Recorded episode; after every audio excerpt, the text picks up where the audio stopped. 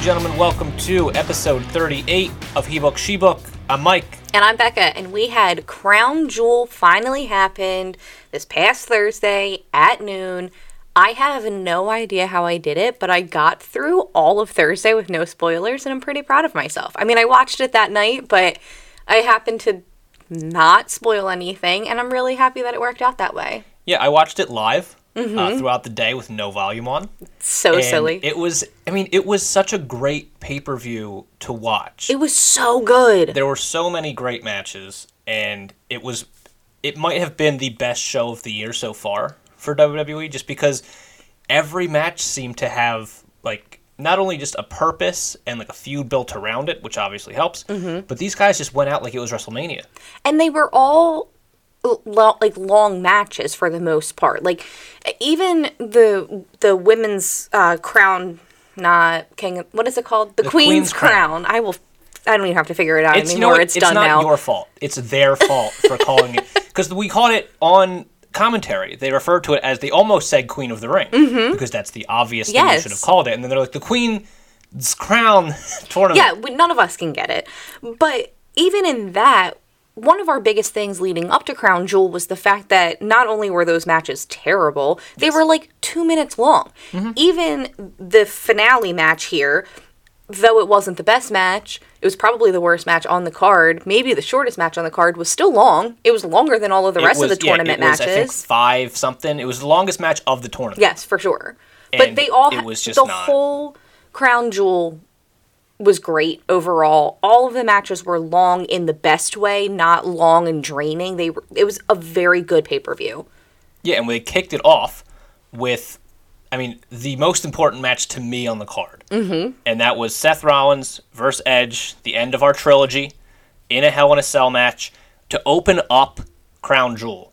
With Yeah. a Hell in a Cell was such a, a strong move just to get, I mean, you're trying to attract as many viewers as you can with that opening match. Oh yeah. And especially on a show that, again, was at noon Mm-hmm. for, you know, if you're Eastern time, I guess 9 a.m. Yes. If you're on the Pacific coast. It's It was crazy to envision how they were going to kind of make this card flow well and get those viewers in it first. But, I mean, if you saw on Twitter, like, they're opening with Edge and Seth, you're trying to figure out a way to watch the show live. For and you can with your phone streaming it. But, I mean, it was such a strong opener. And it was a hard act to follow. And the fact that it went on first was, I mean, it was a fantastic match. It was so good. There was not one part of this match that disappointed like that was disappointing and we know this with Seth Seth and Edge. Neither of them are going to be disappointing in a match, but we do have this hell in the cell problem that happened last time at Saudi Arabia Yes. with Seth that was still kind of like lingering. Like is it going to be the same? Is it going to be a redemption? And listen, Edge won this match, but Seth was redeemed in this match, in this Hell in the Cell. It was a beautiful. It was a perfect match. Yeah, Seth talked about it on the Stone Cold podcast that, or it was like the Broken Skull sessions on Mm-hmm. the, on uh, Peacock with Stone Cold. That like that match was just an abomination, and he Yes. knows it. That match with the Everybody Fiend at, at. Crown Jewel in Saudi Arabia a couple years ago, and Seth hundred percent went into this match thinking I need to go out there and exercise those demons Mm-hmm. from that match and how garbage that was. And they may have had the best match of the year on the WWE side, just because I mean it was everything. It was You everything. a personal feud. You had it was the third. Each guy has their own win. Mm-hmm. They brought out tables. They brought out chains. They brought out chairs. They brought out everything. All of it. And the fact that they actually went with Edge Mm-hmm. getting the win was surprising to me. There was a couple surprising winners Yes. on this card that I Mm-hmm. did not see coming. Um, but I mean, again, there, you can't go wrong with either one. Like Seth doesn't look bad losing to Edge because he's Edge, Right. and the fact that it was so personal and Seth's the one that made it personal, it makes perfect sense to go with the baby face and have Edge win that match. But I mean, I hope they leave it alone Well, they're and we just move on. But they are on the same yes, brand again. They both got drafted to the same brand. So let's take a little break and then maybe they can come back a year from now, a few months from now, even. I don't think that they should go right back into it. I don't think we're going to be missing Seth for a while. Like, had Edge lost, I think we wouldn't have seen him for a while. We, it would have been Yes, a few months easy before we saw Edge. Yes. I don't think that's going to be the case with Seth. I think we're going to see Seth on Monday night, and I think we're going to just keep on keeping on. But I don't think that Edge and Seth are going to continue. Well, my for a little bit at least. My prediction that I made last week was that this has to be it, yes. And that Seth moves on to Big E because Big Mm-hmm. E does not have any challengers. Yeah. There's nobody on the Raw side that you'd think would feasibly take on Big E. It's, it can't be Edge because it's not going to mesh well. The face No, versus Seth face for a a good- championship. Would be And- a good one. I mean, Big E and, and Drew McIntyre also had a fantastic match, which we'll get to in a 2nd Mm-hmm. But Big E needs those challengers, and he needs guys that he can go with. And Seth is, if not one of the best in the world, he is the best in the world. For sure. And he'll make Big E look incredible, as if Big E needs any help doing that. he doesn't. But that's what I predict next for Seth. I have no idea what's next for Edge. No idea. That's why I was kind of shocked that he won this match. But at the same point, I'm happy that he won this match. Yeah, I mean it's a good because if you just keep having Edge lose these big feuds and these big matches, it just it it starts to take away from that like aura. Yeah. But the fact that he got this win, and I mean on a big show, the end of the feud, he's the one that puts the final say here, and he does so with a stomp. Yeah. Like I don't remember the last time somebody actually finished a match with the other guy's finish. Mm-hmm. But the fact that it was Edge defeating Seth, a dream feud from you know What, seven years ago? yes, just a, a food that we never thought we were going to get. It lived up, never thought we were going to get. Lived up to every expectation, blew every expectation away, and yeah, I hope they just leave it as is. I don't know what's next for Edge. I hope Biggie is next for Seth, but we have more that we have to get to on this crown jewel card. So next up we have Mansoor versus Ali, and they're out here making history, and it was a good match. Ali ends up attacking Mansoor after Mansoor wins, and out of nowhere comes out this guy that like nobody knows who it is, and the crowd doesn't really know who he is, and he's walking to the ring, and even Ali is like, who is this? And then all of a sudden, it's the Olympic silver medalist from Saudi Arabia. And as soon as he showed his face, the crowd went ape shit. Everybody knew who he was. And he just kicked Ali clean out and helped Mansoor up. And it was a very cute, like, hometown moment. Yeah, like so. I as I mentioned, I watched this show on mute.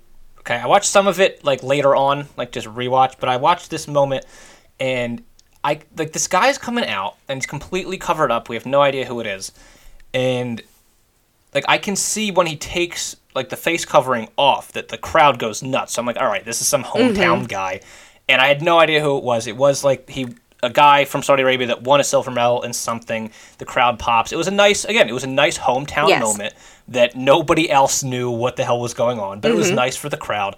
And Mansoor remains undefeated at in Saudi Arabia at these crown jewel Saudi Arabia Yeah, it's crazy. And he was introduced to us in Saudi Arabia. He Yeah. like he did his first ever WWE tryout in Saudi Arabia at the first Crown Jewel.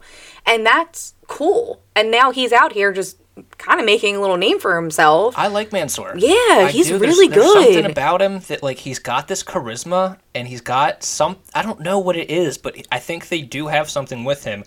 And Mustafa Ali was a great um, guy for him to work with. I agree with that. I wish that they we've already said this how we really like them as a tag team and we wish that they would have I done wish they would something. have. They would still like go back to being a tag yeah, team. like all right, you guys had your little beef in Crown Jewel. Now come back and be be a tag team again because they were good together, and I liked that.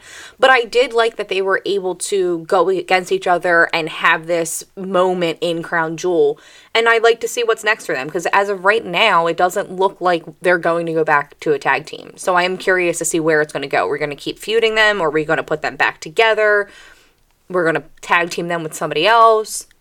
I don't know. There's a lot of things that they can do, but I, I just I'm more curious what they're going to do with Mansoor because I feel like Ali is at a stage where he's kind of in this.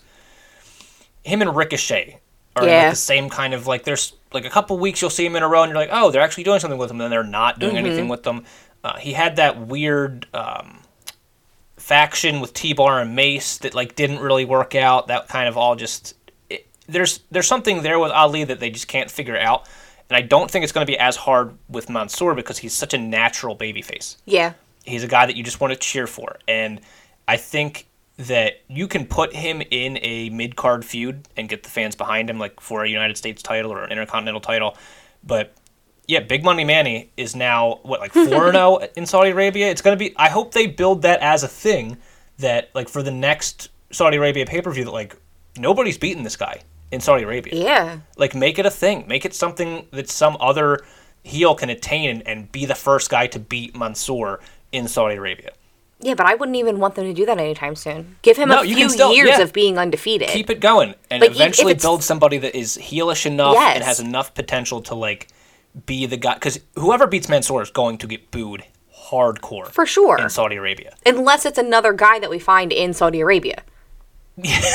You know where Yeah, it's sure. like where then it's like hometown versus hometown and then people are going to be happy Yeah, with then- either ending. Eh. but i don't think that they would do that. It would have to be just a crazy heel and then versus this baby face in his hometown and we'll see where it goes. But i think it should be a few years before that even happens. I think they should keep giving it to him. Let him have this this undefeated reign for a little bit. I mean, they have like seven or eight more years on this Saudi Arabia deal where they're just going to keep doing these shows. So, I mean, they're going there. yeah They're going to keep going. Mm-hmm. And they'll have Mansoor for as long as, I don't know. But yeah, it's going to be, there's something there. It's just a matter of like what you do outside of Saudi Arabia with him. Because I feel like every, he kind of just disappears. yeah But, I mean, we also had the entrance of the year for sure for sure when AJ and Omos took on the reigning Raw Tag Team Champions, Team RK Bro, and Matt Riddle rode a camel to the ring. And I'm not joking. It sounds absolutely asinine he was say, on a fucking camel but he was on a camel,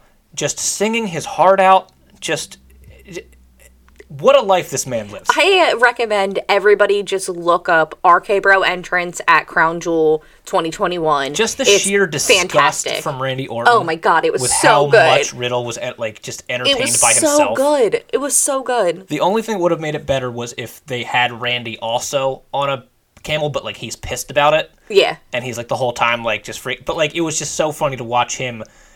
Like you can just see the happiness and joy in Riddle's face on this camel, and Randy just being like this, like why am I with this guy? Oh, so good. It was. I love it so much. I love RK Bro. They retain their championships here. I'm so happy about that. I did not want OJ and OJ. OJ, yeah, that's a good team name. That's what their team name should OJ, be. OJ Styles. I did not want AJ and Omos to win. I wanted RK Bro to win. RK Bro wins. It was just, it was all around great. They brought the comedy, they brought the seriousness to it. And then we line up the not Queen of the Ring, the Yeah. Queen's Crown tournament, the finals. Uh, we had Zelina Vega versus Dewdrop, which was a disappointment all around. Um, because as we've known for the last, I don't know, two months, I've wanted Shayna Baszler to win this, and she was knocked out before the finals even got here. So I was not happy going into this. I honestly, I was disappointed with the whole thing, with the name of the tournament, the brackets, the finals, the winner. The winner was Zelina Vega, and out of the two, I'm not mad about it, but I wanted it to be Shayna. Yeah, it can't be stated enough how shit this tournament was. Yeah. and how little effort WWE made to make it even the slightest bit important. But like, what do I call Zelina Vega now? Queen Zelina Vega. Uh, yes, but when I say Zelina Vega Or I'm is sure the first ever Yeah. Queen's crown, Or like La Reina, maybe. Like what, what do I what do I call this? Like it's she's not the first ever Queen of the Ring. She's the first ever Queen's, Queen's, Crown, Crown tournament winner. tournament it's definitely winner. clunkier.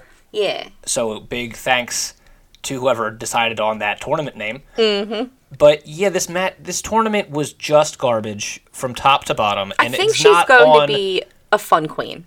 I, Oh, I she'll be to a say fantastic that. queen. Yeah, I she think was- she's going she to be ended fun. up being a great choice Uh-huh. to win. I did end up picking her uh, before the show started, just because I mean, of the two, I would think Zelina Vega would be a more entertaining queen. Mm-hmm. Um, but yeah, this tournament was just.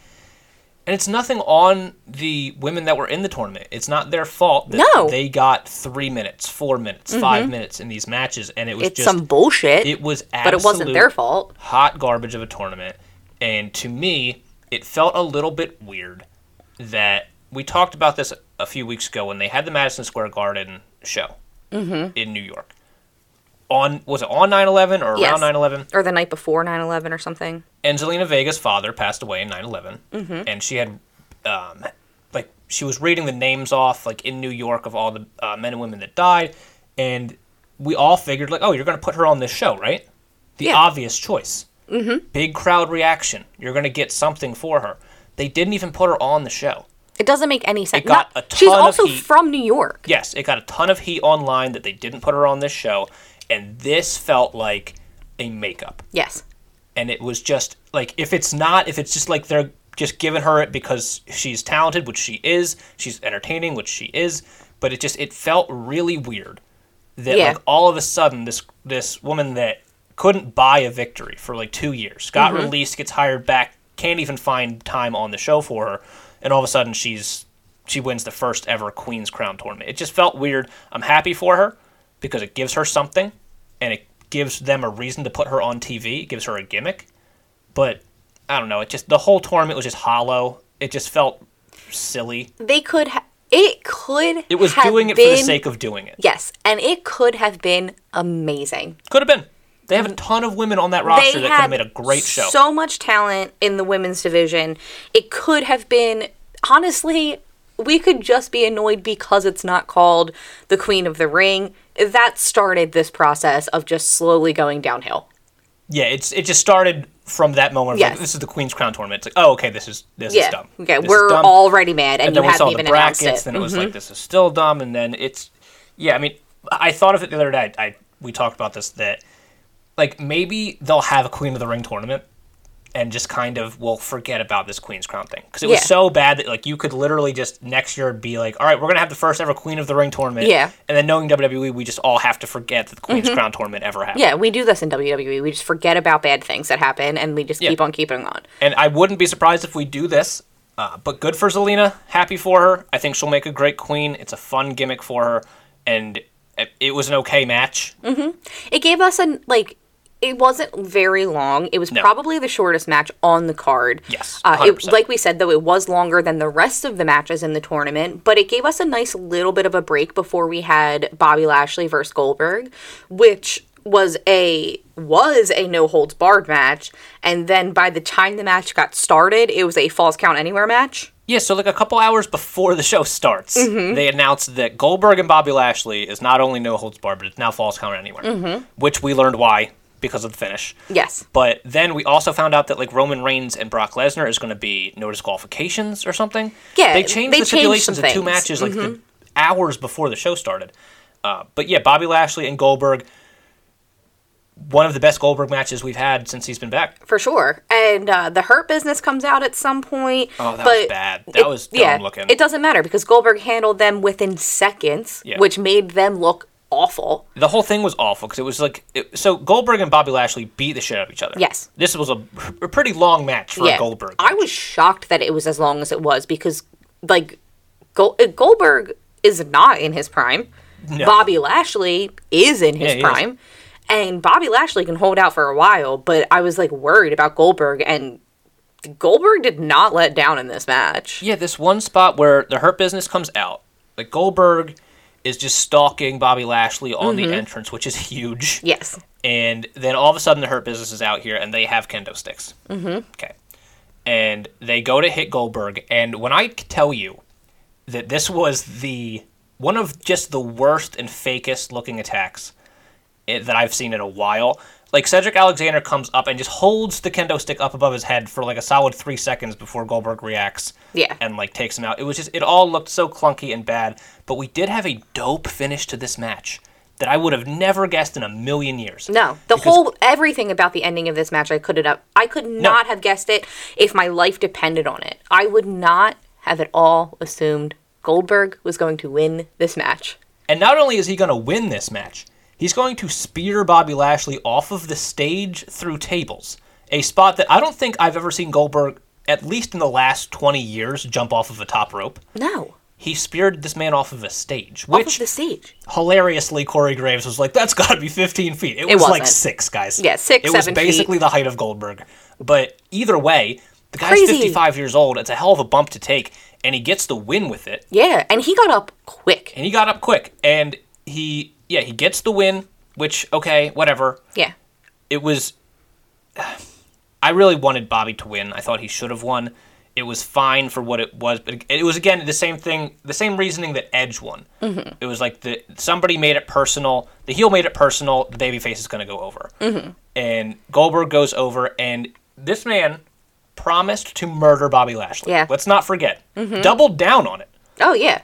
Okay, on Raw when Bobby Lashley was like, "How dare you threaten murder? Like I could have you convicted," which I thought was hilarious. Bobby Bobby. Lashley is such a little whiner. He's such a baby. I know, but it's so it's so funny because he's So so, big and can back it up so easy. But like Bobby Lashley got up within like two minutes, Yeah, and n- walked away. no man was killed in the making of this match. No, not even close. Like No. the fact I was so it was weird. It was like jarring to me that while Goldberg is like flexing and posing and like telling the camera that you don't mess with my family because I'm Goldberg, like Bobby Lashley's in the background just walking Yes. away. Bobby Lashley should have stayed on the ground until Goldberg went through the entrance it was again. weird because like you could tell Goldberg can obviously see Bobby Lashley's walk Yeah. away. I'm like, oh okay, Goldberg's gonna go over and he's gonna murder Bobby Lashley. Mm-hmm. No, we moved on, Yeah. and it was just like, okay, we gave him the win. It's not a murder, which obviously, but yeah, Go- Bobby Lashley literally walked away from this match. Yeah, not murdered. And we then moved on to the finals of the King of the Ring tournament, where we had Xavier Woods versus Finn Balor, and we got King Woods out of this. We got a great match Oh, it was between phenomenal. these two guys. Loved everything about it. Every And- single thing about it. great false finishes, plenty of moments where we thought they weren't going to do it. I, there was a moment that Balor had kicked uh, Xavier Woods into the corner. He's going for the coup de grace. Mm-hmm. Xavier Woods moves, and he ends up hitting his finish. And the fact that that referee's hand hit the ground, mm-hmm. and I watched this one with sound live, right? It was just such a joy to see Xavier Woods' reaction. Because, All of it. It was it's- beautiful. It's, those moments in wrestling that are real Yeah. Like He's this- wanted this since he was a kid. this guy's dream, this grown man's dream as a child, Mm-hmm. was to be the king of the ring when the tournament was actually meaningful. yes. And for him to start this online, like basically petition Like two years to ago. not only too. get this king of the ring tournament back, but to win it. And they do bring it back, and they put him in the tournament, and he wins the tournament It was on beautiful. a pay per view against a real opponent, a former Universal Champion, one of the best in the world, Finn Balor. Mm-hmm. Xavier Woods has never, to this time, like to the, he had never won a pay per view match. No. In a one on one match. That's insane. That Xavier Woods, his, his entire time in WWE, had never won a single singles match on a pay per view. He gets his first one here over Finn Balor for the King of the Ring, and the boyhood dream comes true. It was amazing. All of it was so good. It was everything we wanted. It was everything he wanted. It was everything that the WWE universe wanted. and not even just the WWE universe. No. because plenty of people on Twitter from All AEW, we're talking Shawn Spears and Dax Harwood. Like people are tweeting. Aleister Black tweeted. Like it, it- everybody. Everybody. has so much love for Xavier Woods for what he does and what he represents. And I still for- think Aleister Black's crown tweet was more for his wife Zelina Vega than it was for Biggie. But No, I want to think, or not Biggie. I'm sorry for He knows that tournament was shit. He- to me, Aleister Black, Malachi Black knows that tournament was shit, and he was just like, "Congrats to Woods on winning that because he won it." Like Zelina Vega doesn't. I'm sure she doesn't care about the Queen's Crown tournament. No, she was reason probably to. just as excited for Exactly, Xavier yes. as everybody else was. Like everybody was. We're everybody's so happy for him. I'm so happy for him as if I know him on a personal level. Like it, it was just a exactly. beautiful moment. like you had Cesaro tweeting about it, you had Adam Cole tweeting about it, Tyler Breeze tweeting about it, and like it's just one of those moments where and Shawn Spears put it the best, right? It's just it's these moments that make it that make pro wrestling great. Yeah. It's like you can you can sit through absolute garbage for weeks on end, but like these moments where Xavier Woods wins the tournament and his reaction is so real, it makes it worth sitting through some of this garbage Oh yeah. and for him to now finally get his own accolade that is only his he had nothing else all, No. all he had on his resume which is plenty by the way is a ton of tag team championship wins with Mm-hmm. the new day that was it he now has his own thing that he's he is the king of the ring no other new day member did that no. And it solidifies to me, this is my opinion, which will not be agreed upon by many. I think the New Day is the best faction that WWE has ever had. Because the individual accomplishments at this point are mm-hmm. indisputable. Kofi Kingston, WWE champion. Big E, WWE champion. Xavier Woods, King of the Ring winner. So many title wins, intercontinental win, intercontinental championship wins, tag team championship wins. You can't like their resume stacks up against anybody's. They're amazing. Like not just I'm not and I'm not talking tag teams because they did I think uh, Fox on Twitter did that whole best tag teams ever in WWE history. I know. And when we talked about this, you were like, "No, no, no! I need time to think about this. Yes. I can't And figure this thing. out right now." But, but yeah, I do not, not, just tag agree. team. I do not agree that the New Day is the best tag team. No, but fraction they are I agree that they are. I'm saying that they are the best faction faction. that the WWE has had, probably ever. Mm-hmm. I'd put them ahead of D-Generation X. That's crazy. I do because Billy Gunn never accomplished anything really Yeah. individually. You're Same thing not with wrong. Road Dogg. Same thing with X Pac. Like they had two Hall of Fame guys, Mm-hmm. but and like New Age Outlaws, you know, they'll go in the Hall of Fame by themselves as well. But to me, just for what they've been over the last like ten years, Yeah, the New Day, 100% Hall of Famers. oh, There's uh, zero easily. doubt in my mind that they will end up in the Hall of Fame. and Woods put his whole career on the line basically mm-hmm. with the premise that he could get Kofi Kingston booed at a time where Kofi Kingston was one of the like hottest baby faces and so many people were telling Kofi that you shouldn't even try with these guys Big Show being like one of the guys that has come out and said that he told Kofi that like being in the New Day was a mistake and that he shouldn't do this and Big, and Big Show has since like regretted that statement mm-hmm. and eaten his own words. But for Woods to have started this and now he gets he finally gets his own win here. It was just one of those moments that makes it all worth it. Yeah, it all came full circle, and it was beautiful knowing that it's something that he has wanted since he was a kid before he even entered the wrestling world. And This his was son just a- got to watch it. Yes. His son got to watch his dad become the king of the ring. Mm-hmm. And it was just yeah, it was just a beautiful moment. Finn did not need this. It does not hurt Finn to lose this. No, and we were talking about this when I was watching it because he had already watched it. He already knew who the outcome, like who the winner was, and I I did not spoil this. You did not spoil it for me, even though at one point I did just tell you to tell me because I couldn't take it anymore. But it it was a beautiful moment that was not spoiled for me, and it was perfect in every way. And halfway through it, I'm going. I even think Finn would give this to Xavier. I don't we, think yeah, Finn we had the same wants conversation. this. like Finn Balor should be like, I don't want to win yes, this. like I think everybody. It would be a burden for Finn to be king. Yeah, but I think any everybody in that bracket looked around at each other and went, "Oh, Xavier should be the one to become the king out of us." Yes, I, I brought that up um, to you while we like after the match had happened. That like years ago when Zack Ryder won the Intercontinental Championship at WrestleMania in a ladder match, it came out like years later that all the guys were told in that match, you pick the winner because whoever wins is going to lose the next night to the Miz, Right.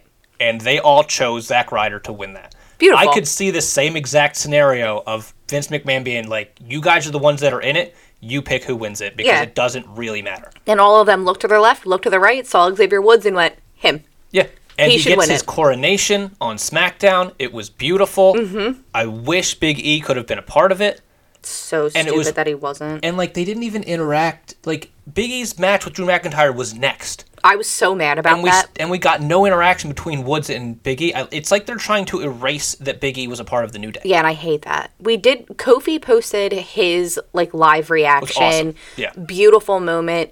Even though we didn't get to see Xavier Woods and Big E interact, we know that they did. Of course. And the fact that Big E and Drew McIntyre were the very next match, to me, means that Xavier Woods walked back through that curtain and Big E was the first person he saw. They probably hugged. It was probably beautiful. I can't it wait for the the Yes, the WWE like twenty four. yes, the 24 to come out for it. I can't wait for that because we're going to see that moment and it's going to be beautiful and it, it all Yeah, around WWE, was, we need great. a, we need a 24 of Xavier Woods Please. going into that match and coming out of that match. It was fantastic, and the only gripe we have is that WWE is really pushing this King Xavier shit Yes. as if it's not Um, King Woods. I'm sorry, it's King Woods. And, And- even Kofi, Yeah. even in Kofi's like reaction, he was like, "Get it right, get it right." Well, even on SmackDown, like they Yeah. said, like Hail King Xavier, and eventually Kofi was like Hail King Woods. started a Hail King Woods chant. We'll get to SmackDown, but it, it was great. Big E and Drew McIntyre, like we said, were next. Another banger of a match. These two put on a great show. You know what this was? Yes, I do. This was big, meaty men slapping meat. It was everything Big E has ever wanted. And it was a banger of a match. Mm-hmm. Drew McIntyre and Big E worked really well together. They did. And this was this was Drew McIntyre's swan song on Raw. Because Mm-hmm. he's going to SmackDown, and we assume he'll probably challenge Roman. Eventually. And it doesn't hurt Drew McIntyre to lose this match, No. but it, it definitely helps Big E. Mm-hmm. That's a big win for him. Yeah. Big E wins this match over Drew McIntyre, a hard fought match, a clean victory. And I mean, it was two baby faces, so there was it's tough to get that like heat and try to get that reaction. The crowd loved it, and I mean, there wasn't really much to say about the match though. No, it was a really it, good It was what match. it was. It Yeah. was great. Big E gets his win, and then we move on to Bianca Belair versus Sasha Banks versus Becky Lynch for the SmackDown Women's Championship, and another just great match. Yeah, fantastic. I love all of the women in this match. I already made it a point to say I, I really wouldn't care who won this match one way or the other. Any of them are great champions. I usually always pick Becky Lynch to win this match. I picked Sasha Banks to win this match because it only seemed right considering this was for the SmackDown Women's Oh, Championship. we're gonna get into this later. Yeah, I thought, you know, maybe the only woman that was drafted to SmackDown in this match would have won, but that's not the case. Becky Lynch retained. I wasn't mad. It's Becky Lynch. She kept her belt. I'm happy about it. We'll get into that because was there is some drama around Yeah. that. So it, it was like Becky won with like a roll up, basically. Yes, it This was a is kinda very quick roll up Yeah. after after a good match, though. Yeah, great match. These women all did very well together. Bi- Bianca had some awesome spots. Uh, she just She like always she does. one arm pressed Sasha Banks at one point. It looked fantastic. And I mean, yeah, we're gonna we're gonna dive into this title picture Yeah. So of Raw and SmackDown women a little bit later be- on. Because good lord, Jesus. what's going on? So stay tuned. um, we're gonna move on because Becky Lynch does get the win here, and she is your SmackDown Women's Champion, even though she's on Raw. Charlotte is your Raw Women's Champion, even though they're on SmackDown. And then the SmackDown Champion, the Universal Champion, Roman Reigns, gets to defend his championship again against Brock Lesnar. And Roman Reigns is over 400 days into his reign yeah, it's crazy. and Brock Lesnar and Roman Reigns have fought time and time again, a tale as old as time. And Roman Reigns does it again. It's so crazy to me that Roman Reigns got this win. I really thought that they were going to give it to Brock here because it was like if Brock can't beat Roman, who can? Which I think we're we're going to line Drew McIntyre up for that spot. But Brock Lesnar, at one point, I don't remember who did it, but at one point the ref gets knocked out. And Brock does pin Roman, but it doesn't matter because the ref is knocked out, so nobody's there to count. So then the so Brock being the big horrifying man that he is gets angry and he starts attacking the ref afterwards. And now it, it just turned into like a mess and everybody's down. There's no ref. Paul heyman throws the belt in the ring in the middle of them and then goes you know what to do and brock goes for the title roman goes for the title it becomes a whole thing the usos come out and super kick brock lesnar roman reigns still gets this win I'll tell you what. So we talked about a few months ago, or no, it, it- maybe not even that long ago, when the Young Bucks went against the Lucha Brothers in the in the steel cage match. Yes. For the AEW Tag Championships, and Brandon Cutler threw this. yes the, shoe. the bag or Yeah. the shoe He threw the bag with like the thumbtack shoe Mm-hmm. into the cage, and I said it was one of the greatest throws in professional wrestling Yes. history because it was. Mm-hmm. I will watch that clip back and be like, it's amazing that he got that on the first try. Paul Heyman could not have placed that title better on that throw. it was perfectly in the middle of them It was unreal. Mm-hmm. The fact that like it went so perfectly in the middle. Because if he throws that a little bit to the right, it's in Roman's hands. If Yep. a little bit to the left, it's in Brock's hand. And either way, it completely destroys the illusion that like we don't know who he's helping. Yeah, so he threw it right in the middle, and we still don't know who he's helping. Dab right in the middle. And yeah, Roman gets this win, and Paul Heyman, as he spoiled for us, he walks out with the Universal Mm-hmm. Champion, and he still kind of looked iffy. While, when he was leaving, he was looking at Brock like, "Oh, I don't, uh, I'm with this guy." It, it's I still I I will die on this saying that I believe Paul Heyman will always be working for Brock Lesnar. I do not think otherwise. Now, this match was about 10 minutes long, and I was a little bit surprised that it wasn't a longer match, but even in that time frame, we got everything we needed. It was amazing. It was a great match, and I mean, Roman retained, and that's really that was how they closed out Crown Jewel. Now, we already said this Crown Jewel, probably the best pay per view of the year, and it's October. Yeah, I mean, if if it's not if it's not one of the best, it is the best. Yes. top to bottom, fantastic show. Um, and it, it it was just a matter of look what happens when we build feuds. Mm-hmm. And we actually have like these marquee names to go against one another, and great workers having just time to work, and it, it was exactly what it should have been Right. and just top to bottom, great pay per view. And it left a lot in terms of like what's going on next. Mm-hmm. It leaves us with a lot of questions, and I don't know which one you want to tackle first, but there were a lot of things that happened this week that lead to a lot more questions. I think that we jump right into NXT, get that out of the way, and then we'll go into SmackDown because I'm going to tell you guys right now, SmackDown's going to take a minute for us to go over. yeah, that's true. Well, Halloween Havoc is coming up. I'm very excited. That is next week, the 26th of October, Tuesday. It's going to be great. They have a lot of good matches lined up. This week, we had a few matches that were kind of getting us ready for those matches next week. Uh, we had Carmelo come out and say how the North American title is the best title. It's an A belt, and he's the best of the best, even though, um, I'm sorry, but Tommaso Ciampa is the best of the best right now. Yeah. But whatever. Johnny Gargano interrupts him. Johnny challenges him to a title match, and for some reason, they say that he needs to keep an eye on his daughter. And then they're like, because you know, Indi's all up in Carmelo's DMs. And Johnny's like, yeah, I'll keep an eye on my daughter, but there's my son in law. And out of nowhere, Dexter's right behind them.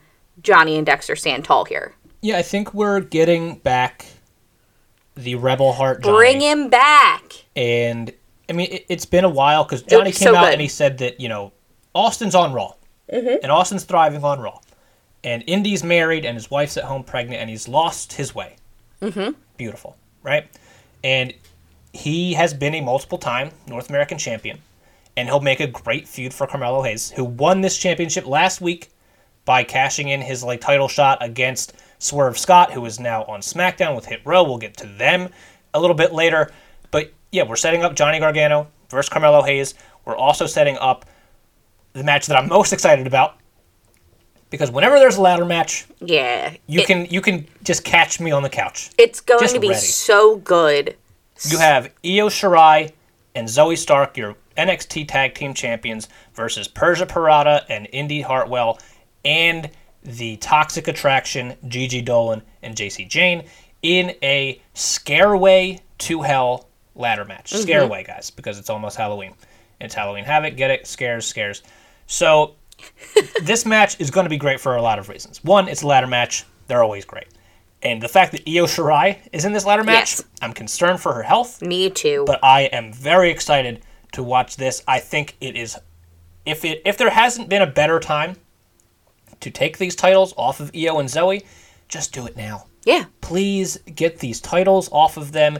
They are anchors to Io, and she needs to be on the main roster. I agree with this.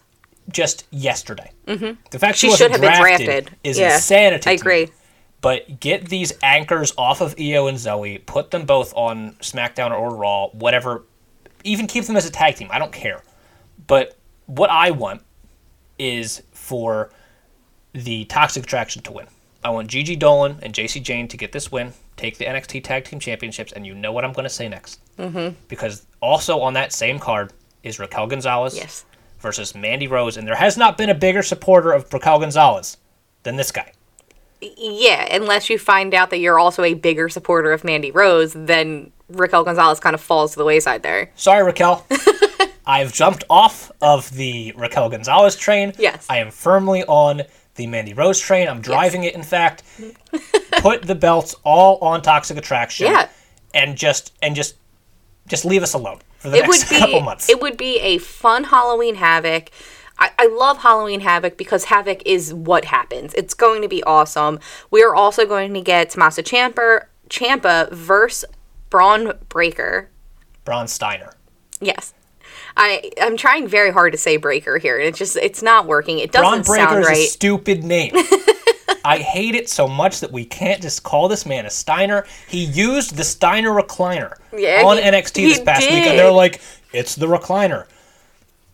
God damn it! Like I just, I, it's so annoying to me. And like I also noticed that like Bron Breakker has this like '90s tribal tattoo, which I don't understand because he's not old enough to even. Was he even like he was born like late '90s? It's weird that he has this tattoo. But that's just a random. yeah, you that's know, such a aside. I think I would put the title on Bron. I would change his name, I like but that I would also put the title on him. I like that Ciampa was the first champion as this new NXT 2.0 got off the ground. I do like that the, the title went back to him. I'm okay with him losing the title. Sure. Like he can lose it to Breakker. I I think that he was the best person to have the title going into this new 2.0. I think that from here he can lose at Halloween Havoc. We can build up Bron Breakker. He's going to be somebody. He Yes. already is, and he, he, it's going to be awesome. He is going to be a good face for NXT, and we'll see how that goes. I'm very excited for Halloween Havoc. I know we haven't talked a lot about NXT the last few weeks because of all the craziness that's been happening in the wrestling world and all of the different schedules that have been I know throwing there's us been so many weird schedule changes. So luckily, we're back to AEW on Wednesdays next week, and we will have Halloween Havoc next week, and we'll have a lot to talk about with NXT next week. But for now, we're gonna get into SmackDown, where we also have a lot to talk about. Yeah, we had the coronation of King Woods, which we talked about. Beautiful. Just a beautiful moment. Kofi just proclaims this man as your king, and it's just again, it was just a nice moment, and I was so worried about like who's going to be the one that interrupts this Yeah, because you can't have a coronation without an interruption. Yeah. Nobody interrupted. nobody this. interrupted it. It was just a nice segment. I that's another thing. Like, I feel like if Vince was like, "Hey, so and so, we're gonna have you interrupt this," I feel like they like even if he walked up to Finn and was like, "We're gonna have you interrupt this because you're who lost to him." I was I feel like, like, Finn or Corbin or somebody. but I feel like any of this. those guys would have turned around and been like, "No, no." He deserves this moment. This is his moment. And you know what? He got you deserve it chance. And then he turned around and said, I never got that before. He didn't. and it was so genuine like i don't he was i don't think that was supposed to come out of his mouth like he that was just a an out loud thought and it was sad but perfect and I, I don't know like he keeps referring to the wwe universe as his kingdom and i love that i'm getting behind that I need Um, King Woods to be insufferable. yes yes I need him to just like all the heel gimmicks that we've been just like subjected to for these like King of the Ring winners, whether it was King Barrett or King Corbin or King Sheamus, they've all just been so annoying. I want this to be the good kind of annoying, where King Woods truly acts like he is the king of Yes. WWE and like is trying to make matches, is trying to make segments, is trying to like I want him to never let us forget that he is the king. And just go full over the top, be Dekang, be Love it. just everything I mean, I'm sure he has ideas. He's been waiting for this moment well for and 30 he, years. he's been decaying on up up down down for Yes. all of uno and like bring Dekang Yes. to WWE television. And like, listen, if you don't know what we're talking about, go watch Uno on the Up Up Down Down channel. You'll appreciate it. But amazing, all around amazing. And then we have to go into Roman Reigns because he comes out and he comes out with Paul, and he asks Paul, "Are you working for Brock or are you working for me?" And then, you know, he's saying how he's going to smash everyone in his path, and he asks Paul what Brock said. So Brock pu- or Paul pulls up his phone and he starts reading a text message from Brock Lesnar about how when he arrives at SmackDown, he's going to just beat Roman Reigns senseless. And then out comes Brock. And they start attacking each other. Adam Pearce uh, comes out and says that he's indefinitely suspending Brock Lesnar. But yes, because Brock started beating up everyone in his way. yeah, yeah. And like, yeah, we pulled the whole like, oh, Brock's uncontrollable. We've done this with Brock a few times. Yeah. Where like he just kills everyone and they're like, oh, he's suspended. It's a great Well- way to write him off television. like the whole roster basically comes like most of the locker room comes out Yes. including cesaro Yes, this is what I wanted to talk about because Twitter was ablaze with this moment. Yes. That all these guys come out and Brock just starts laying them out, Mm-hmm. right, one by one. and Cesaro's out here like in like his suit. Mm-hmm. in the pile in a suit, and Brock gets into the ring and starts like not killing everyone, and everybody on Twitter is just like he saw Cesaro and thought better of it. And There, so funny. even Cesaro posted a picture Of on course, his Instagram yes. of like their standoff. Yeah. And like, I don't, I that was something I didn't know I wanted. Yeah, so Like, guys, put that together. give us- figure that out. and I don't even Cesaro would obviously lose this match. Yeah, I mean, I love Cesaro, and I would love to see him win this match. I would also love to see him swing Brock Lesnar. Yes, give us a 10 minute Brock Lesnar Cesaro match It would- where Cesaro swings Brock for like two seconds Yes. even, and then Brock just lays him out clean. Whatever it takes. I don't care what I just I want to see it, and it was Yes. something I did not know I wanted until I saw that moment, and I think it clicked for a lot of people that way. And just WWE writers figure it the fuck out, make it happen for us. It doesn't. It's not hard. No, Cesaro is a great wrestler. Mm-hmm. Everybody knows this. Like the like, you could just have Cesaro be like, "Hey, Adam Pearce, I'll defend SmackDown. yeah, Put me in the ring with Brock Lesnar." Mm-hmm. And then Brock murders Cesaro, but like Cesaro gets a little bit of offense in. It's easy. But yeah, Adam Pearce comes out and decides he's going to suspend Brock Lesnar. and this is so funny because Adam Pearce is such a big bad man when he comes out suspending Brock until Brock comes back out, Yep. and he's like, "Huh, what, what?" And then he grips up Adam Pierce and he's like, "Say it again." Like just say it again. And he Tell did me say it again. And he, did. He said you're suspended while He's- like being yeah, but he was like death. whimpering. Like he was like, I, was I don't have a choice. You're indefinitely suspended. So of course, you know, Brock Lesnar does what Brock Lesnar does best, and he F5s Adam Pearce, and Twice. then he picks him up and he does it again. And in the process of this, Adam Pearce's pants ripped all the way down, like seam to seam, like from from groin to ankle, just Yeah. completely ripped. this man got his pants. I don't know, like they were like paper mache. They just Yes. ripped so easily. It was so weird. Uh, but who knows what's next for Brock? He's indefinitely suspended. and then the biggest moment that happened on SmackDown Yeah. that we're going to talk about for a hot minute. because I mean other things happened. Like Drew McIntyre had his SmackDown debut. He beat Sami Zayn. It was fun. Hit, Hit Um, debut. I'm sorry, you're forgetting something big that happened during that. Ah, yeah. Like when Sami Zayn came out and his music starts, and then all of a sudden, uh, like a the scratched record thing happens, and then all of a sudden his music changes for whatever reason. yeah. If you can tell, I'm not happy. Nobody's going to be happy about it. He had a banger of a theme, and it's gone now. Hopefully they bring it back because people did not like that. Yo. But you also had Hit Row debut, and they looked fantastic. Mm-hmm. They. This is what happens, guys, when NXT talents get brought up, exactly how they were in NXT. Yeah, they did not change anything about Hit Row. They had them come up, they had them do their entrances, they had them do everything that they would have done on NXT. They were in this squash match. They won this match, obviously. Yeah, versus local talent, by the way. Yes. Finally, we have local talent Yes. for them to be squashed.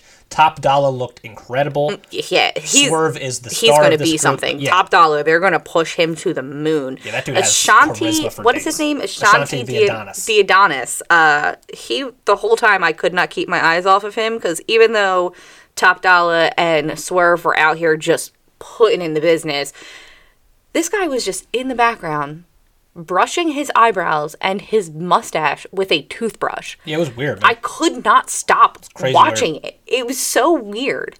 But whatever. They're here. They did great. We had Mansoor and Ali again. Mansoor wins again. It was the same match that we just saw at Crown Jewel. Who knows what's going to happen with that? And then we have Shinsuke Nakamura versus Happy Corbin again for whatever reason. Who cares where this feud is going? I'm furious Pat McAfee doesn't have his own camera at this point during the entrances. And I don't know. I think we're going to eventually see Shinsuke and Boogs verse Corbin and his guy because now he has a guy. Nobody will care. No, what everyone seems to care about now yeah, is this women's championship title exchange, so stupid. Which I predicted, I believe, last week that they were going to do this. Yeah, if not the really week hoping- before. I was really hoping they wouldn't. Um, we did this before a draft like a couple years ago where New Day and I believe the Street Profits. Or was the Got- Usos and the Street Profits? It was definitely the Street Profits. I think it was the New Day and the Street Profits. They exchanged. Because I remember Xavier Woods It, was you know what? about It was the New Day. You're right. Like one of them was the SmackDown Tag Champions, one of them was Raw Tag Team Champions, and they got drafted to different shows and they just handed each other the titles. So stupid. Hate it. It was stupid then, it was stupid now, and it's even more stupid because these are your women's championships. we all kind of like gave them a pass with the tag titles because it's like, oh, the tag titles don't matter. Mm-hmm. Who cares? But like the fact that one, you decided to draft the champions to different shows Yes. was stupid Becky because is you have show specific titles. Becky is the SmackDown Women's Champion. She was drafted to Raw. Charlotte is the Raw Women's Champion, and she was drafted to SmackDown. Now, these places didn't like they don't take place. They don't switch their their roster until after Crown Jewel. So before Crown Jewel or at Crown Jewel, had, like, three weeks They should have dropped these titles. This is how I think it should have gone we should have had on Raw right before Crown Jewel. We did not talk about this Raw. It was the go home show. A lot of stuff didn't really happen. But we did have Charlotte versus Bianca for the title. Bianca was drafted to Raw. She should have won that title. Yes. Charlotte should have dropped that title to her. Now, at Crown Jewel, where we had Bianca versus Becky versus Sasha, Sasha is the only one out of those three women that was drafted to SmackDown. She should have won at Crown Jewel the SmackDown Women's title. Instead, we had Charlotte retain as the Raw Women's title going to SmackDown, and we had Becky retain as the SmackDown's Women's Champion going to Raw. So we do this dumb exchange. This is what you call painting yourself into a corner Yo, and having no way to get out. this was a mess all around in the ring, backstage. Today we're still hearing things about it. A mess that This was- could have been avoided. This was a self-inflicted wound. Yes. On behalf of WWE Creative, it was Mm-hmm. the worst option they could have taken.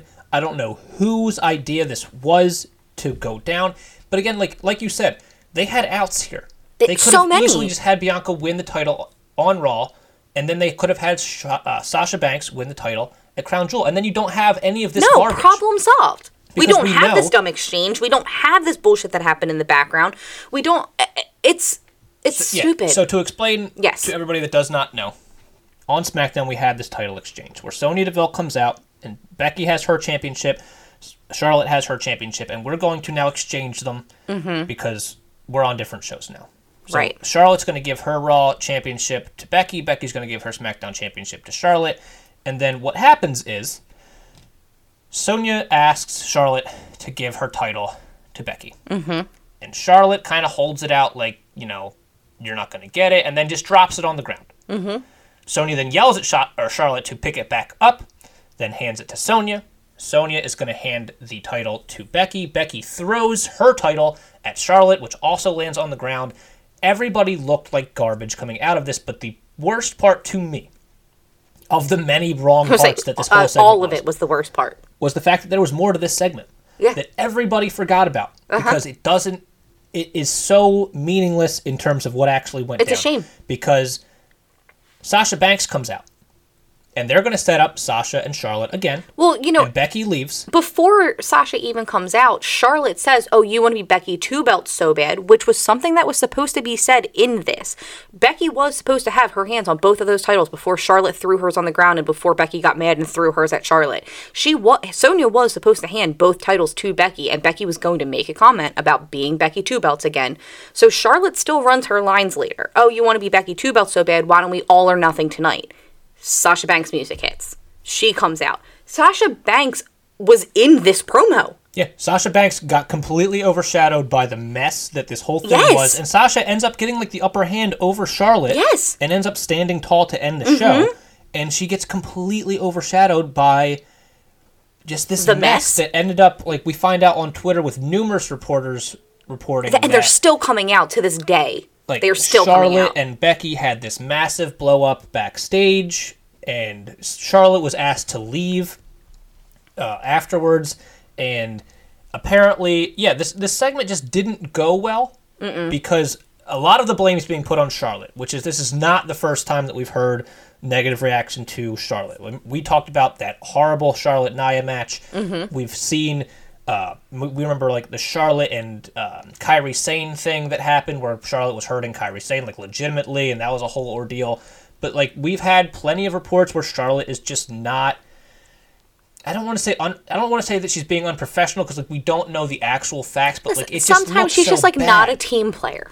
Yes, it, it's all very Hulk Hogan. Yes. Where it's like I'm bigger than all of you, and I'm going to act like I'm bigger than all of you. Because apparently she just didn't want to look bad in this segment, and she thought Mm-hmm. Well, that giving both titles to Becky would make her look bad. What made her look bad Was this segment? was this segment. And this is not on her. This is not on Becky. This is not on Sasha. This is on the writers that put them in this predicament. And it just all was so stupid. It, could, it was also avoidable. Yes. And yet, We the only thing we want to talk about out of SmackDown is is Charlotte unprofessional? Do people hate Charlotte backstage? Is Becky a hero for standing up to Charlotte because she apparently yelled at Charlotte backstage? It all just Bex. looked like an absolute mess, and we knew it watching it. We're like, this Yeah, we're is like weird. Not, something's wrong.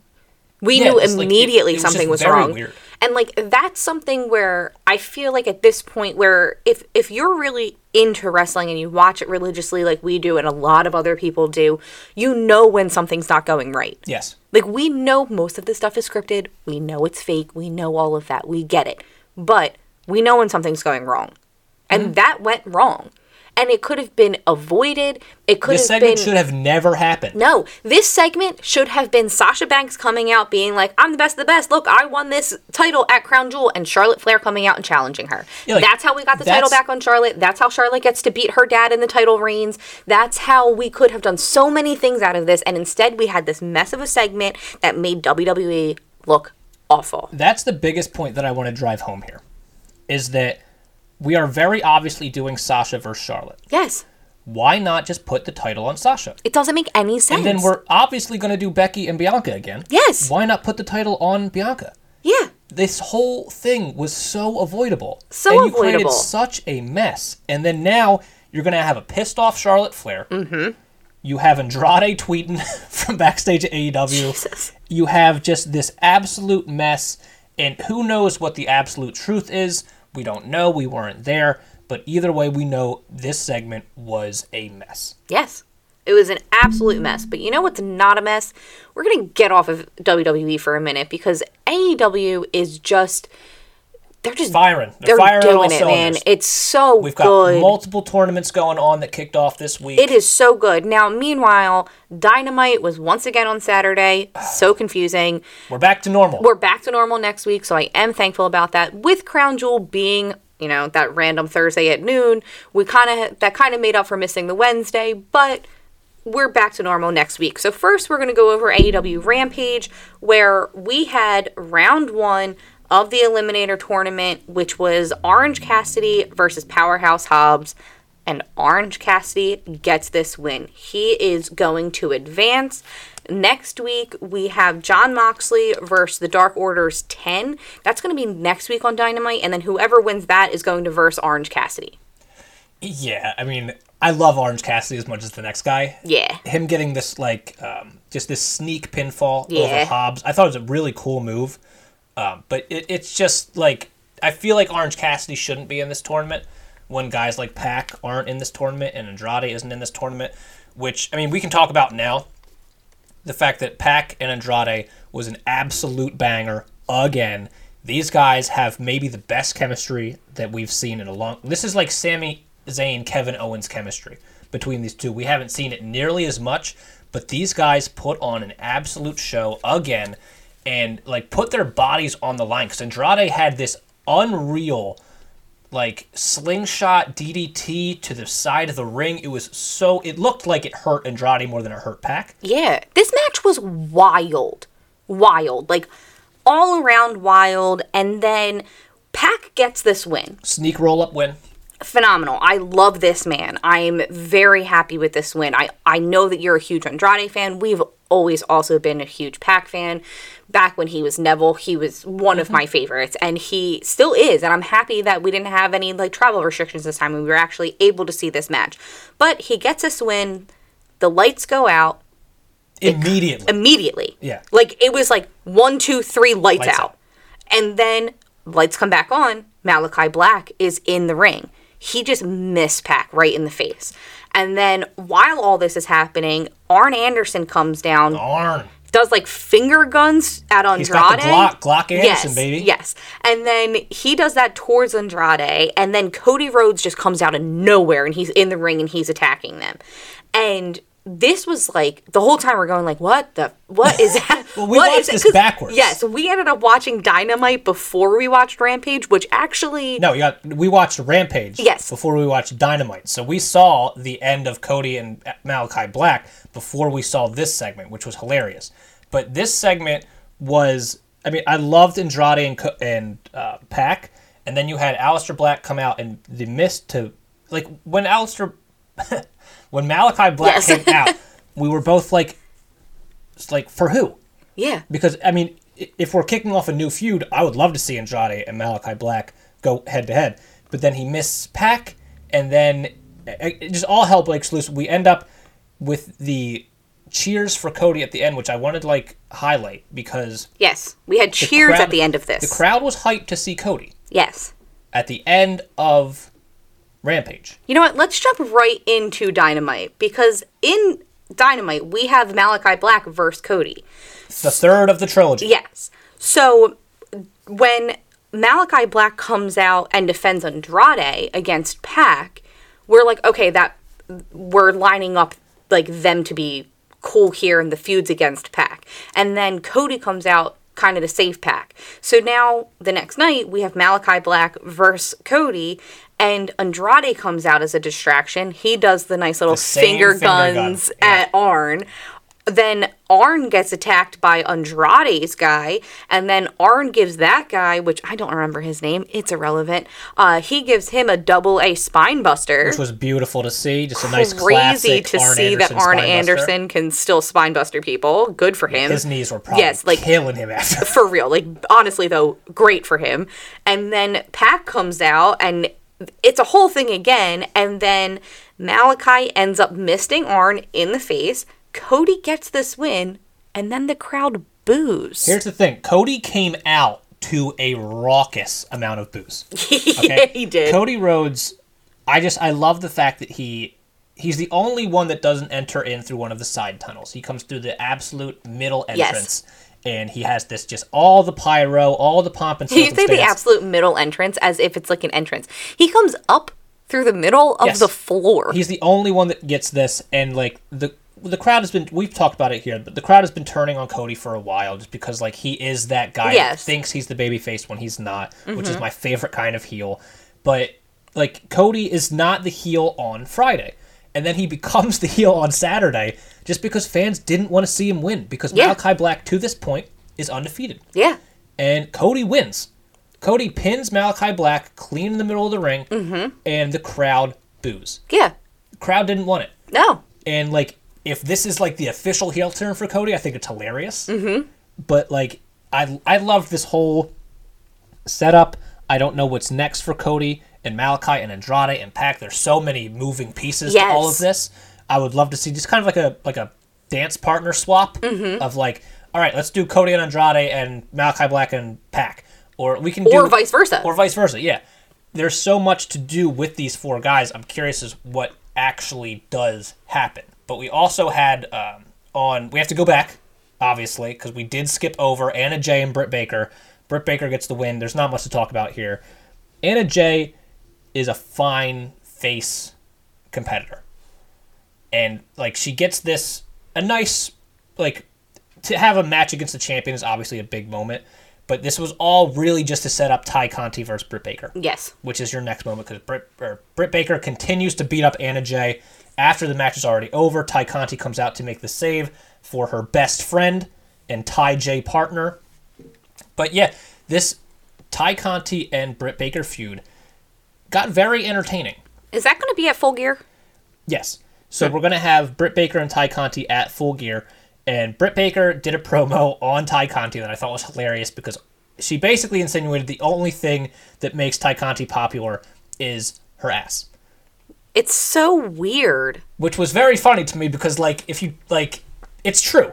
It's like it's kind of true like to a point that like that is what that's basically all Tay Conti's Instagram is. Yes, but you know what? I love how Britt Baker is handling this because Tay Conti's like, I have ass in the ring, and you don't have any ass at Yes, all. because Tay And Conti turned it around on Yes. Twitter and was like, "Even my action figure has more ass than you." Yes. she's calling Britt Baker the no ass bitch. Yes. I fu- I love this feud as it's just literally a feud because it's of like butts. it's hilarious. Yeah. It's just it's all ass. And Britt Baker even keeps like she's feeding into it too, but now she's sitting here like, all right, yeah, I'm gonna beat that ass, and I loved that. I thought it was just hilarious. amazing, all around great. Uh, that was all Rampage because we did jump right over that, and then. We have the Eliminator Tournament round one happening on Dynamite as well. So on Dynamite, we have Bryan Danielson versus Dusty Rhodes. And guys, I said Bryan Dustin. Oh man, I said Bryan Danielson and I was so excited about Yeah. that, and then I fucked up Dustin. Dusty is not wrestling. no. Um, but so we did have Bryan Danielson and Dustin Rhodes uh, in this eliminator tournament. Mm-hmm. The winner of this tournament will face the AEW heavyweight champion at some point. Yes. I don't think it's at full gear because we're doing Omega and Hangman at full gear. Uh, but yeah, Bryan Danielson and Dustin Rhodes kick off the show, and it was a fantastic match, especially considering Dustin Rhodes is like 50 years old. Yeah, and Bryan Danielson gets this win. Later in the night, we have Lance Archer versus Eddie Kingston, and Eddie Kingston got this win, but oh god, Lance Archer took a really bad header. He spiked himself.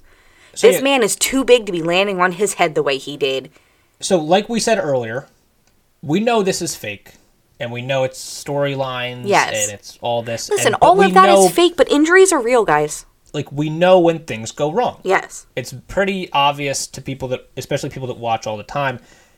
Lance Archer is known for what for many things. One that he's very big, he's a powerhouse, but he can also he's very agile. Mm-hmm. He's not afraid to go up top. No, he shouldn't anymore. I'm afraid for him to go up top now. So he goes to the top rope, does a moonsault, lands clean on his head. On his head.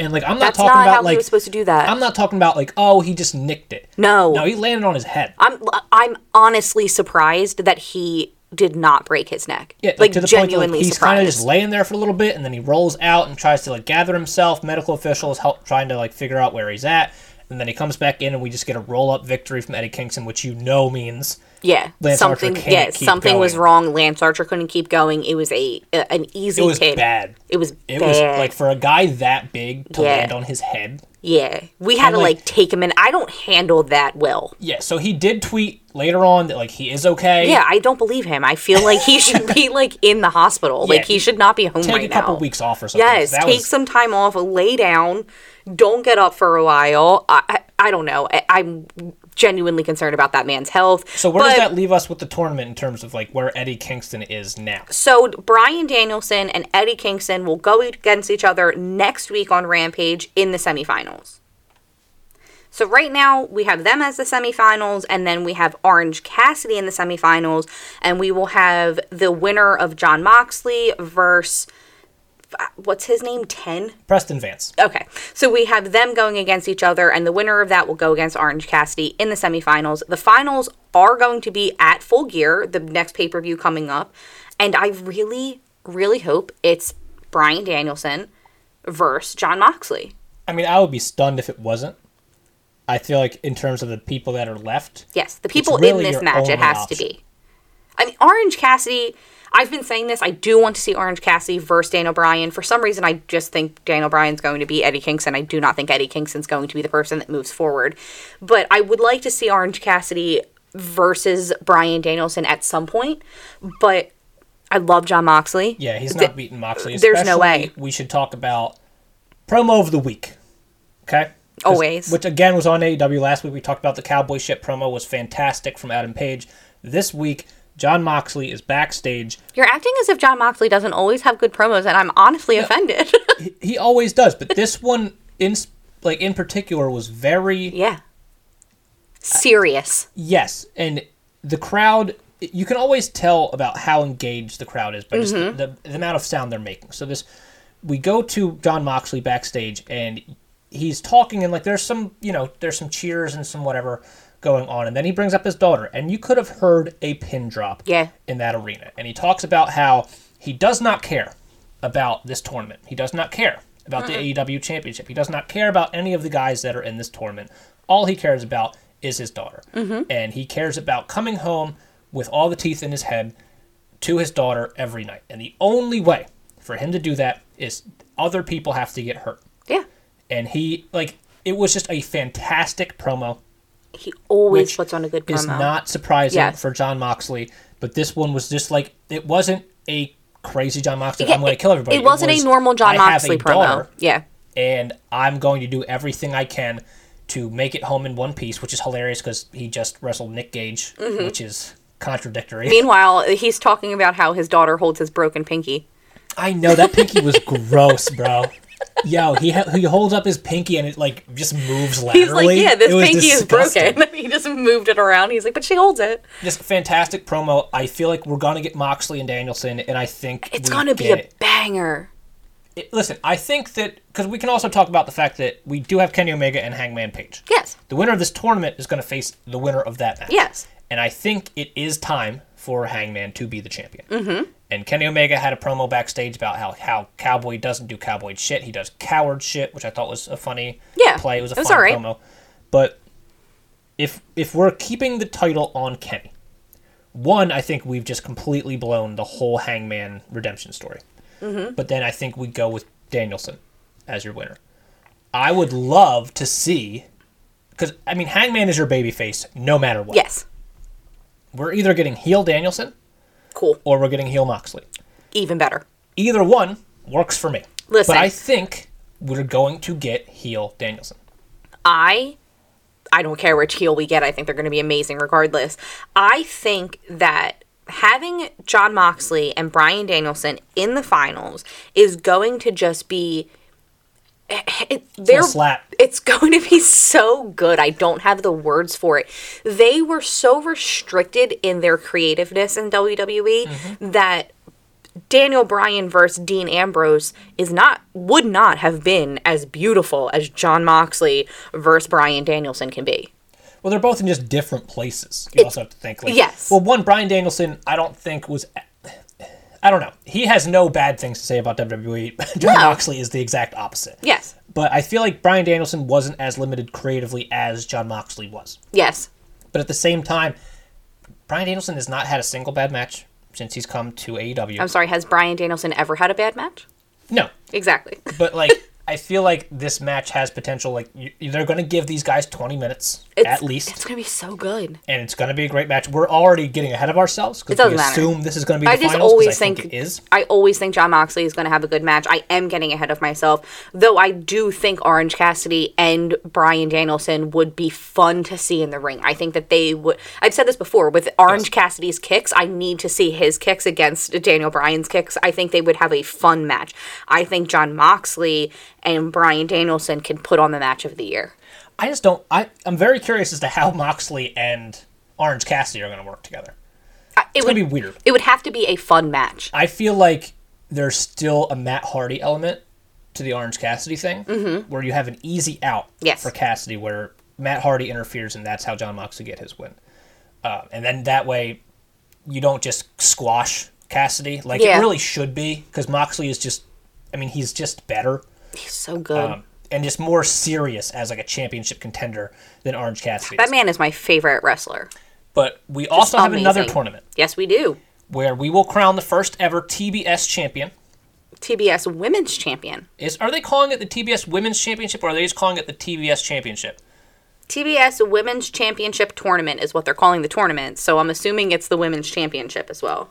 But the title itself, like the belt, only says TBS Champion. That belt sucks. Yeah, well, I think all of AEW's belts aren't great, but they'll they'll work on that. They It just Wrestling like the, does It's just weird. that, Like the TNT title looks great in my opinion. The TBS title just looks shit because it's the TBS logo, and the TBS logo is not good. yeah, it Like looks the like the belt kiddish. itself is fine, but then you put that logo on it, and it just Yeah. it looks. it makes it look like a kid's belt. it just looks silly. Yeah. But either way, we have Penelope Ford versus Ruby Soho in this first run, in the first round. And of course, the bunny comes out to distract Ruby, but it doesn't matter. Ruby Soho gets this win.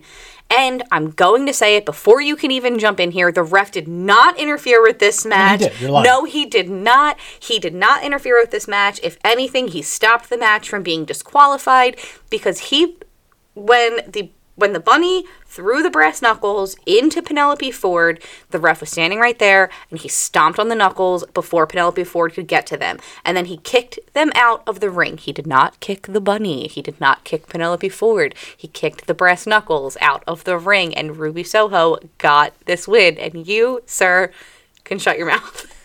I'm happy for Ruby Soho. she moves on. She does.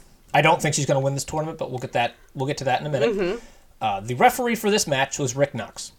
Rick Knox also referees all of the Young Bucks Tag Team Championship matches, which, as we've talked about, just don't ever have rules. Yeah, he's not good. He's not a good ref. Because every time the Young Bucks have a tag match, they're both in the ring the entire time. the whole time. And there are no rules with Rick Knox in the ring. But apparently, in this match to Rick Knox, there are rules because Allie Bunny throws the brass knuckles into the ring, and Rick Knox decides to get involved.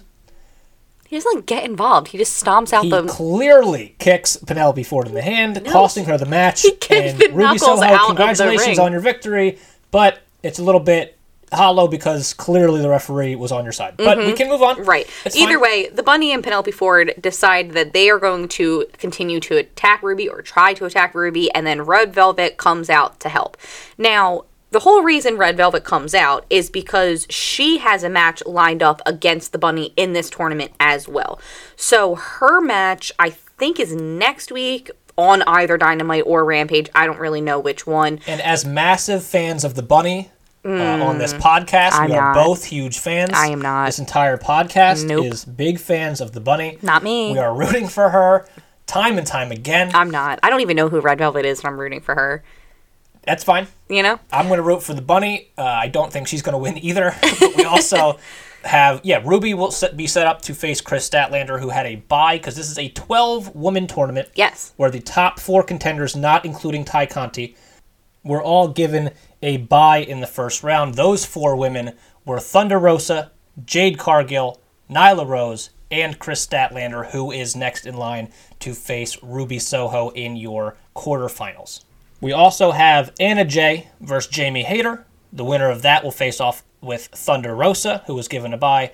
The Bunny versus Red Velvet will face Jade Cargill. Serena Deeb and Hikaru Shida are a first round match. Yeah, that's crazy. And the winner of that will face Nyla Rose. Hikaru Shida and Serena Deeb had a match a couple weeks ago where Hikaru Shida was set up to get her 50th win. Serena Deeb wins that match. Hikaru Shida still looking for that 50th win. Mm-hmm. I am on record. I think Serena Deeb is one of the best women's wrestlers in the world.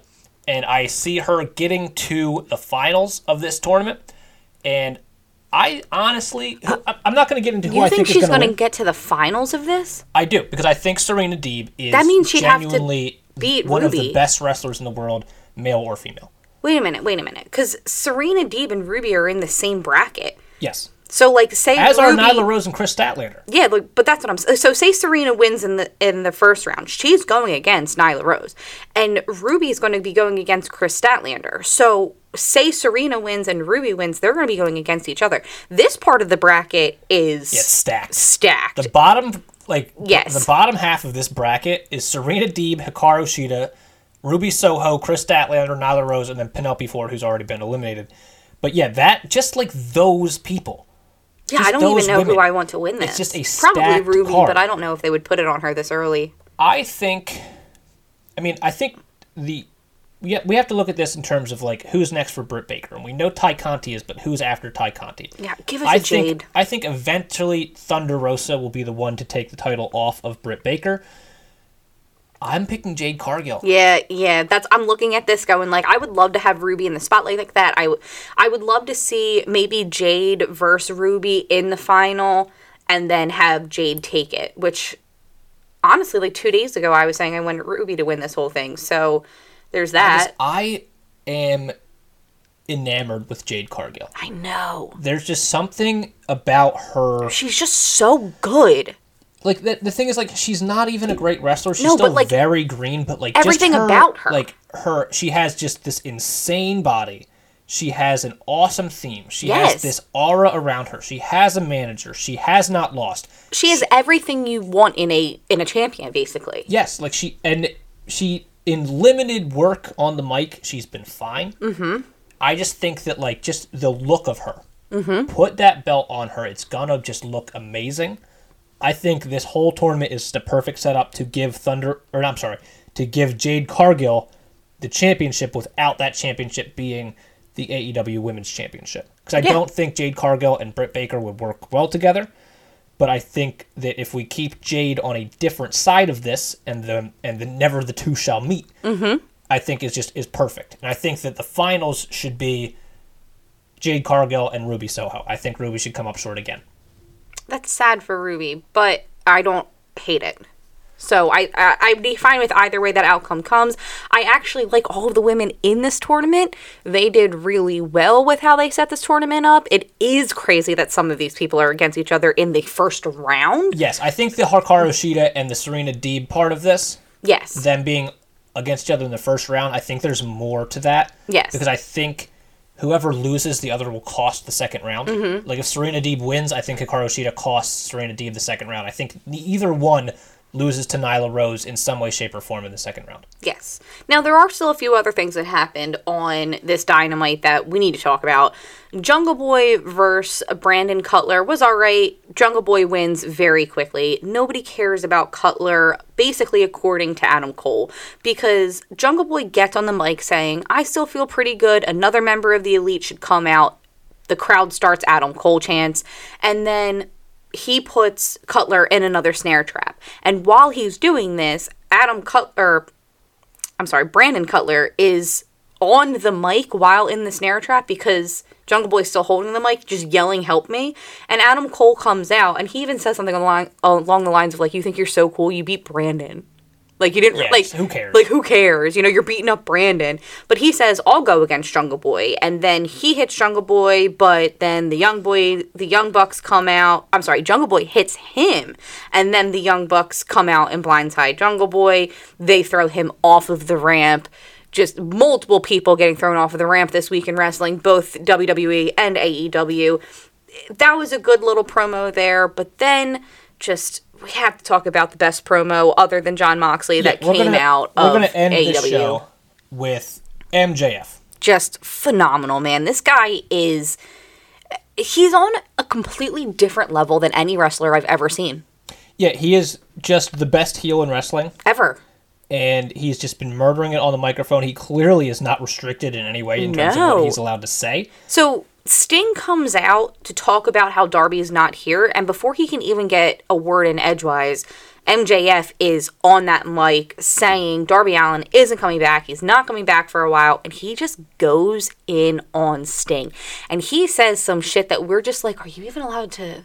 Are we Which is like to it's say a that? recurring theme. Yes. With MJF, like he talks about how like basically Sting's like snow entrance is all just leftover coke from the 80s. Crazy. He talks about how disgusting Florida is. He talks about how he talks about Lex Luger. Who, Yes. like read up on that if you don't know anything about Lex Luger. I- I- but it's it ends up just being Wardlow and Shawn Spears beat the shit out of Sting, Mm-hmm. and MJF just tells Darby that like this is basically your future.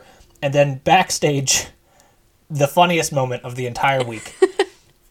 Wardlow is upset that MJF pushed him last week Yes. into Sting. Yes. And MJF's like, you know, he's MJF is basically the wrestler version of Paul Heyman, where he's just a weasel. Yeah. And he weasels his way out of this by saying, like, listen, Wardlow, I love you. I would never put you in harm's way. You're doing great. I'm gonna assign you an accountability buddy. yeah, whatever the hell that means. And that accountability buddy is gonna be Shawn Spears. Who is behind them while they're talking, just cleaning his chair. I'm I'm he's, on like, record on this it. podcast as being a big Shawn Spears fan. I think he's, He's fantastic. so. He's so good. and Wardlow, or I'm sorry, MJF leaves because he's got meetings to attend. He's a very busy man, and Shawn Spears just looks at Wardlow and says, "Hey." hilarious. It Just was hilarious. The funniest moment of the week. Just it was just so random and just so absurd, considering that what they had just done to Sting, uh-huh. and like they just completely disregard it, and it becomes a comedy segment. This this week of wrestling was great. AEW and WWE. We had plenty of backstage drama. We had plenty of crazy finishes. We had endings to feuds. We had feuds set up. We have finish of tournaments. We have the beginning of tournaments. So much going on. and then we still have Halloween Havoc coming up. We have Full Gear coming up, and then the next WWE pay per view is Survivor Series. Oh, it's going to be so good. I cannot wait to see what King Woods does for us. I can't wait to see where the next week in general is going to take us. So make sure that you are following us at HeBook SheBook everywhere. And don't forget to follow and subscribe, listen every Monday wherever you get your podcasts. Thanks for listening, guys.